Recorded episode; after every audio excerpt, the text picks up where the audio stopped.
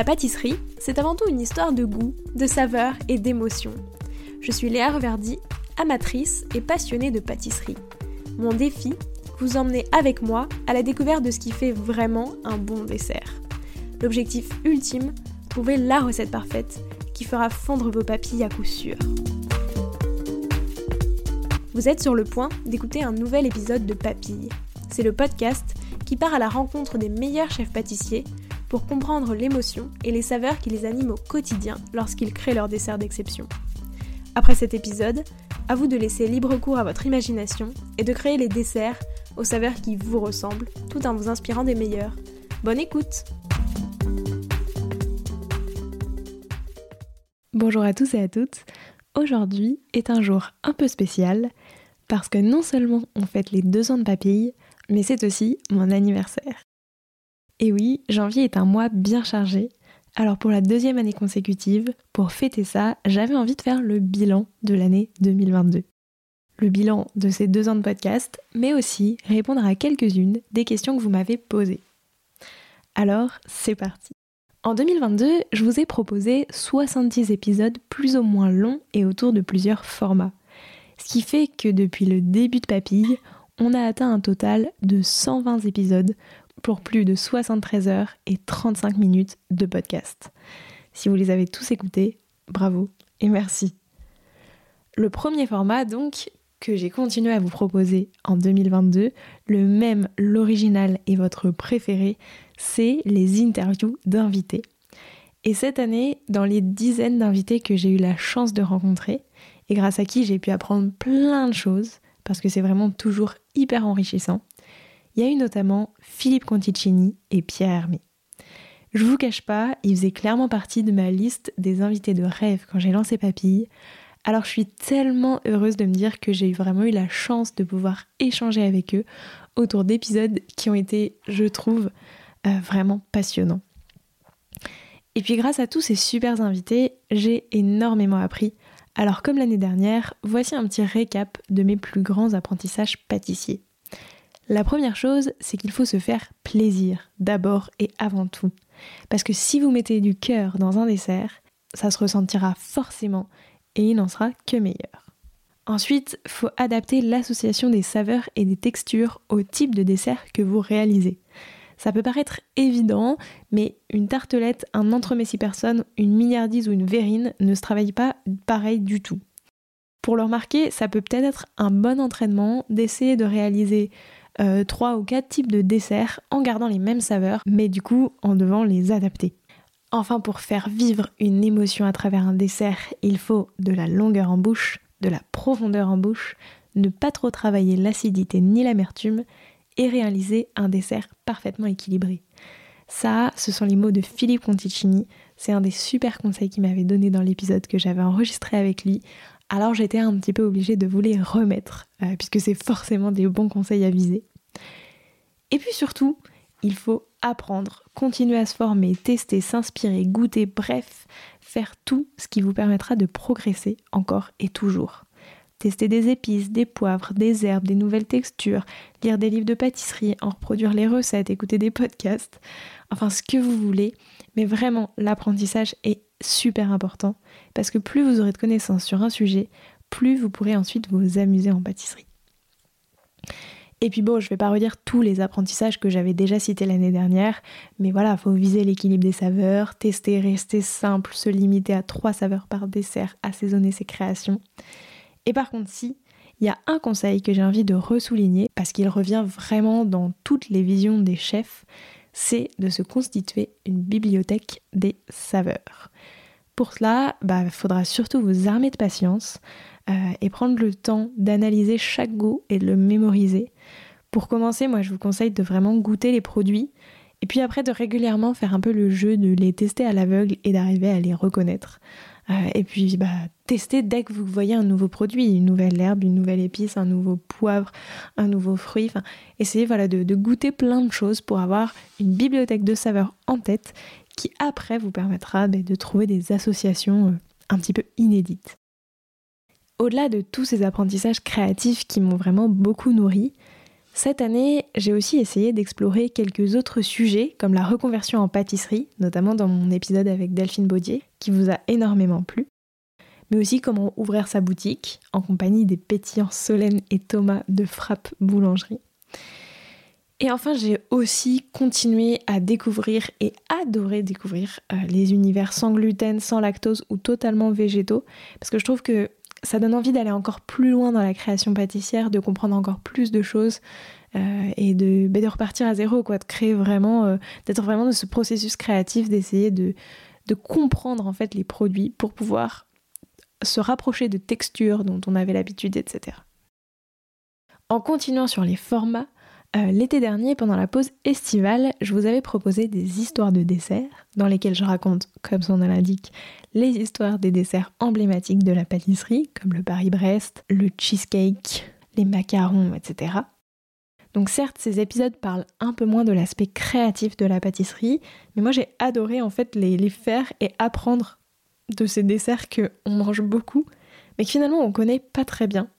Et puis visiblement c'est un format qui vous a pas mal plu puisque c'est vous êtes nombreux à m'avoir fait ce retour en décembre et ça me fait une transition toute tracée pour parler du calendrier de l'Avent. Vous l'avez peut-être vu, en 2022, je me suis lancé le défi de réaliser 24 épisodes avant Noël.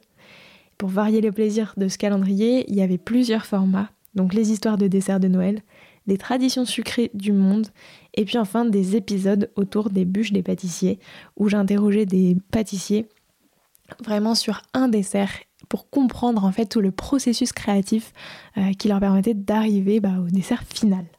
Certes, le mois de décembre n'a pas été de tout repos, mais j'ai adoré imaginer moi tous ces épisodes et faire un petit peu partie de votre quotidien avant Noël.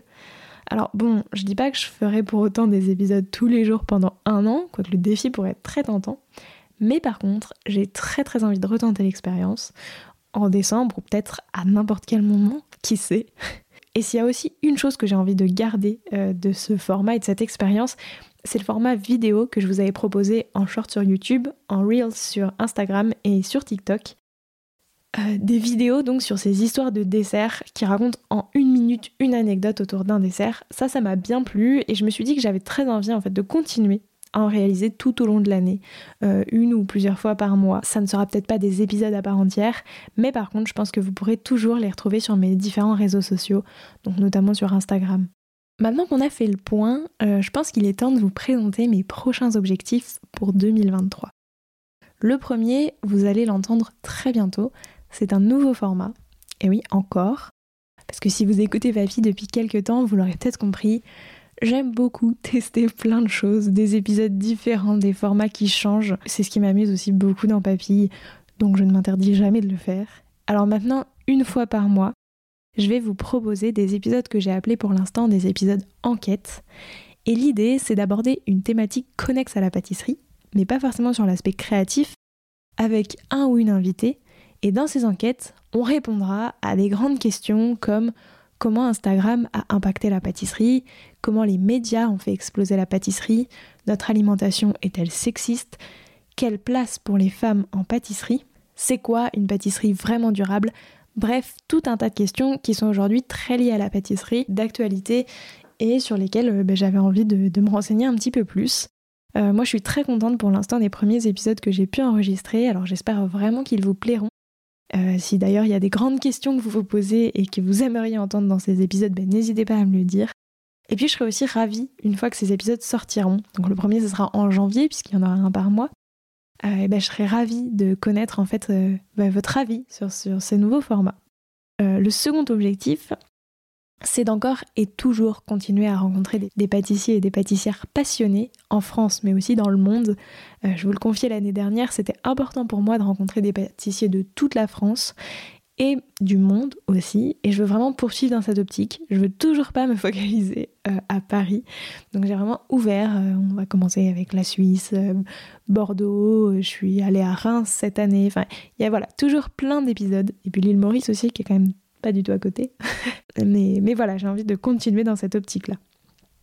Et puis toujours dans une optique de parité, euh, c'est très important pour moi de rencontrer autant de pâtissières que de pâtissiers. J'y mets vraiment un point d'honneur. Et puis, euh, j'ai aussi envie de découvrir d'autres univers plus ou moins sucrés, à commencer par la boulangerie. Euh, j'ai déjà rencontré un boulanger qui était passionnant et dont j'ai vraiment hâte de vous diffuser l'épisode, tellement j'ai adoré l'enregistrer. Je vous en dis pas plus, mais peut-être est-ce que vous avez une idée de qui ça pourrait être? Il vient de sortir un livre et il est meilleur ouvrier de France. J'en dis pas plus. Et puis, encore et toujours, trouver des nouveaux formats à tester.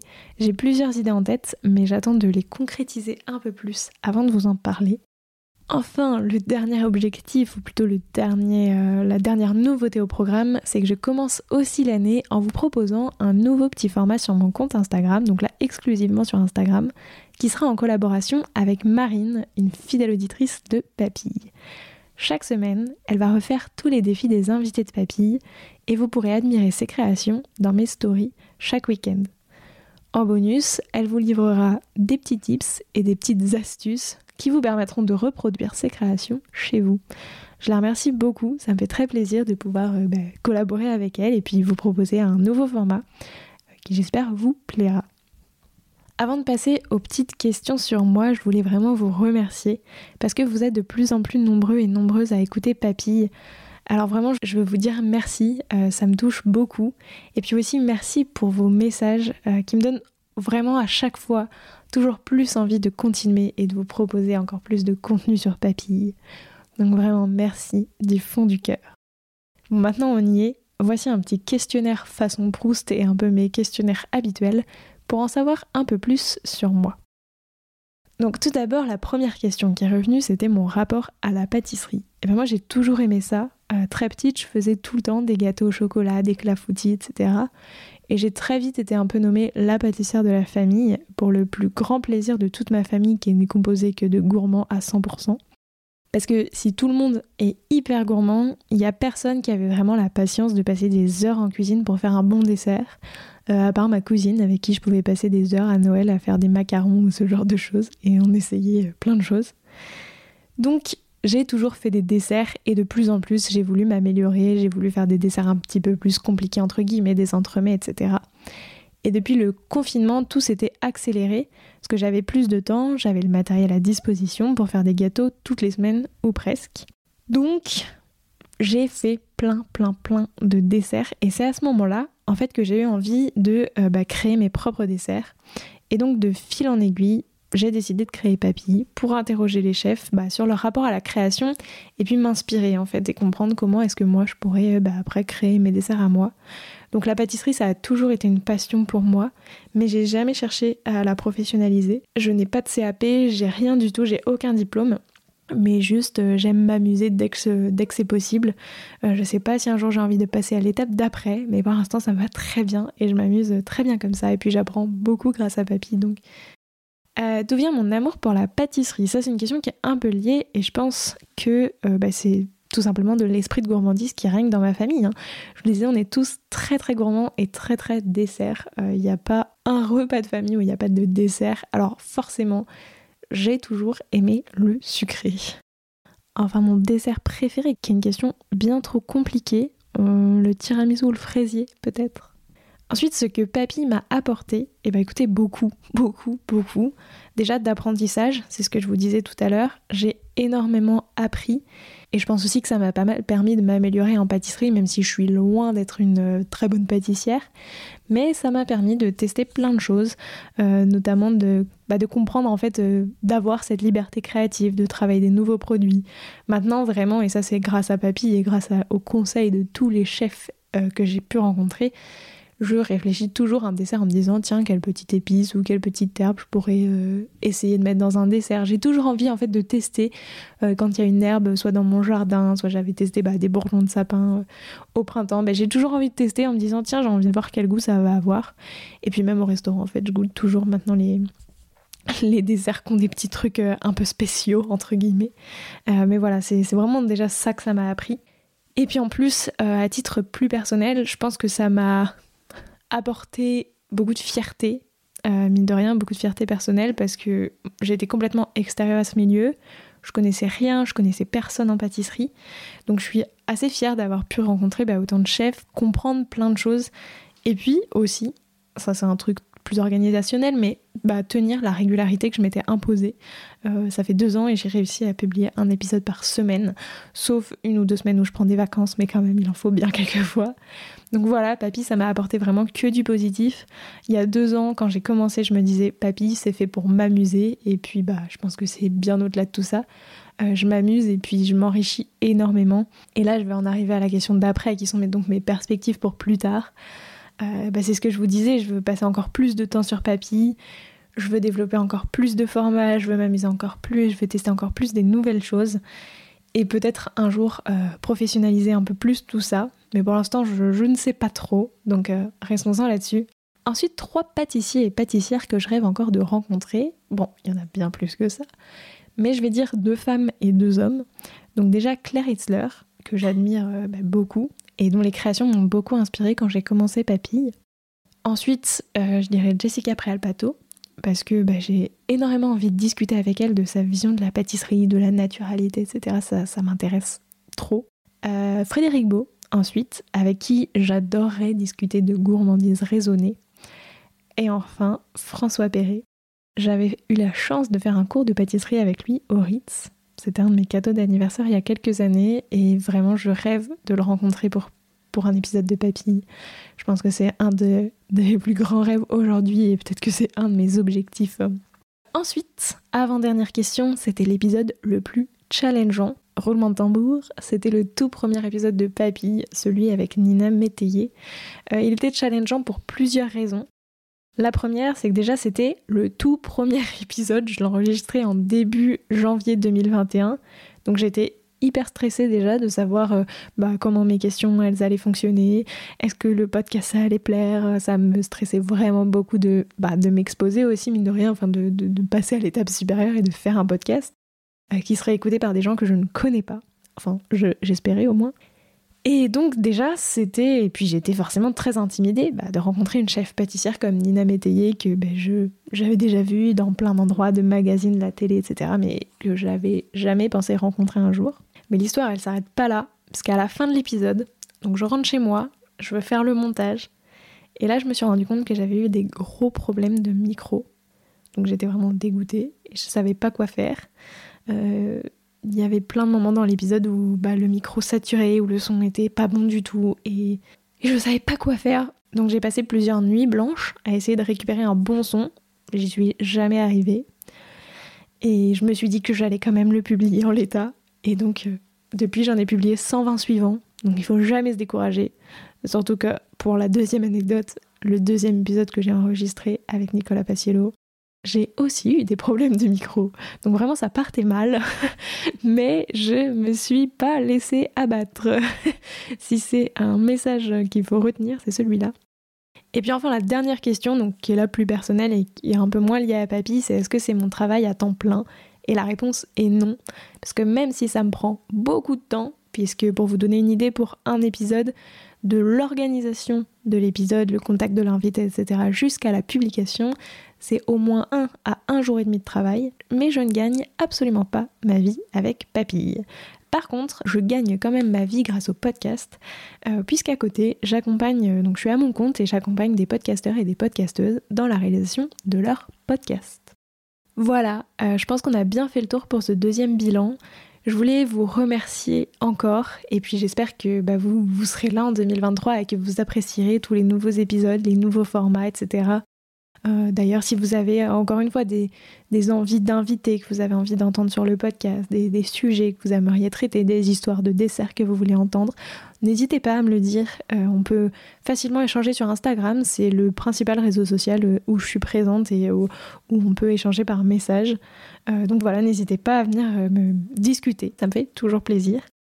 Et puis si je peux vous demander juste un tout petit cadeau pour ce double anniversaire, si vous aimez Papy, c'est de laisser un gentil commentaire sur Apple Podcast et de mettre 5 étoiles soit sur Apple Podcast, soit sur Spotify. Merci beaucoup.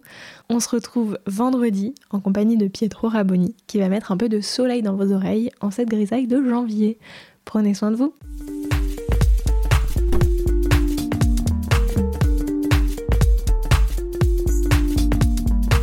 Alors, quel sera votre prochain dessert? Merci d'avoir écouté cet épisode jusqu'au bout. S'il vous a plu, n'hésitez pas à le partager aux gourmands qui vous entourent. Et si vous voulez soutenir Papille, deux choses. La première, notez l'épisode 5 étoiles sur Apple Podcast et laissez un joli commentaire. La seconde, vous rendre sur papillepodcast.com, sans oublier le S de papille, et vous abonner à la newsletter pour être prévenu de la sortie des prochains épisodes et des articles que j'écris régulièrement. À bientôt!